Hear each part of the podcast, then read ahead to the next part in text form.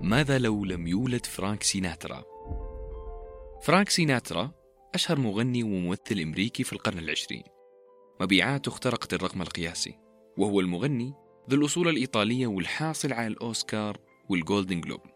وإذا حبينا نسرد قائمة بإنجازاته وجوائزه فحيطول الكلام. ولكن حنركز على أبرز محطات حياته واللي كانت مع رئيس أمريكا الأشهر جون إف كينيدي. معكم محمد مكاوي بودكاست على رقعة التاريخ.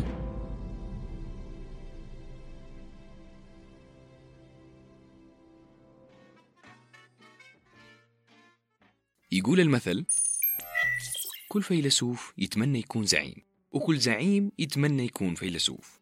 هي عملية حسد كل واحد يتمنى اللي عند الطرف الثاني. السلطة تحتاج فلسفة والفلسفة أيضا تحتاج سلطة.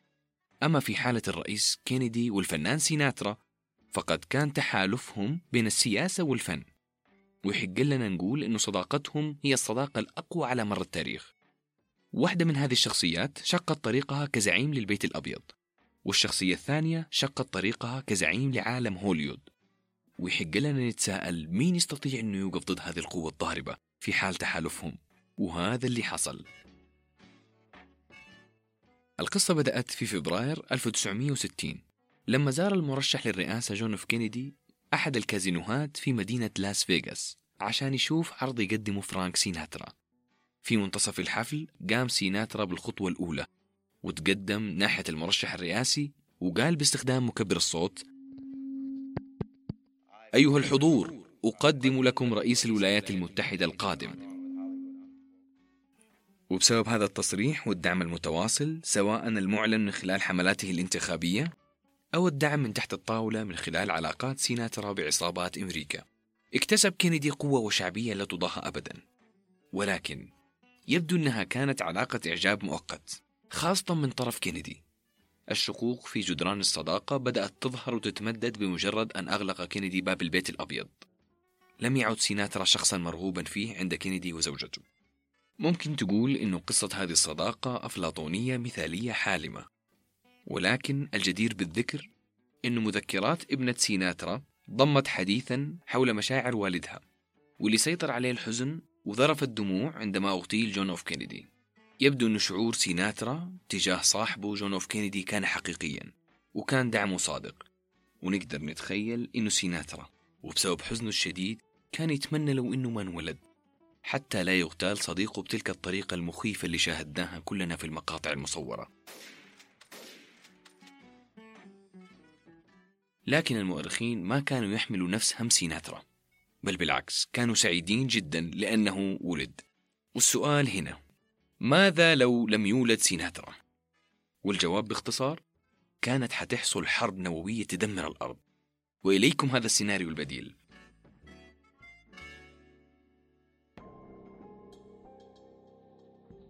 لو ما انولد سيناترا كانت المنافسة الرئاسية حتكون صعبة المنال على جون إف كينيدي لأنه سيناترا قدم دعم عظيم لكينيدي واللي كان وبدون هذا الدعم حيخسر الانتخابات أمام خصم عنيد وصاحب كاريزما مميزة وهو المرشح الجمهوري ريتشارد نيكسون واللي كان نائب الرئيس الأمريكي في وقتها.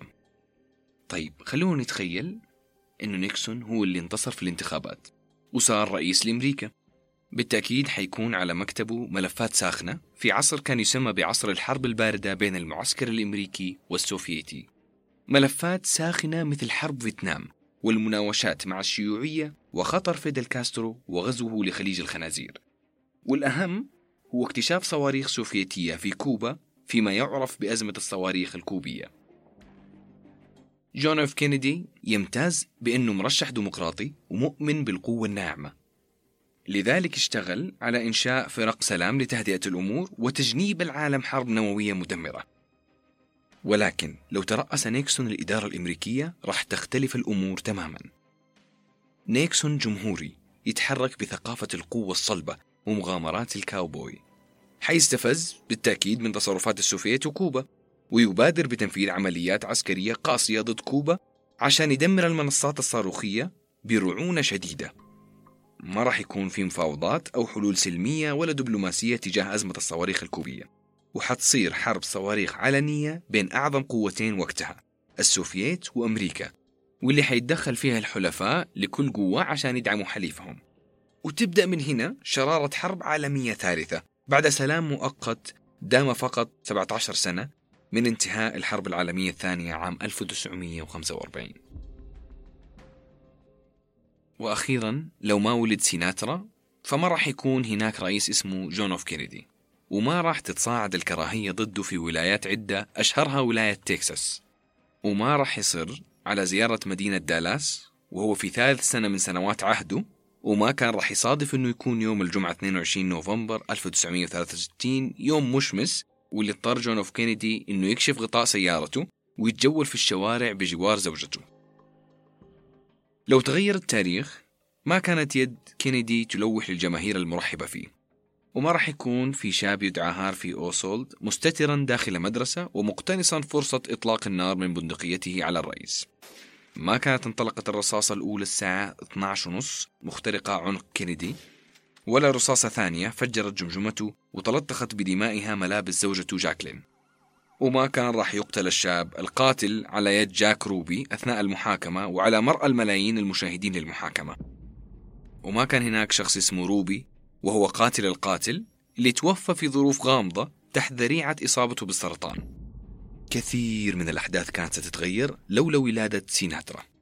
لكنه ولد وأصبح التاريخ كما عرفناه اليوم. كان معكم نصا أنس بن حسين وصوتا محمد مكاوي.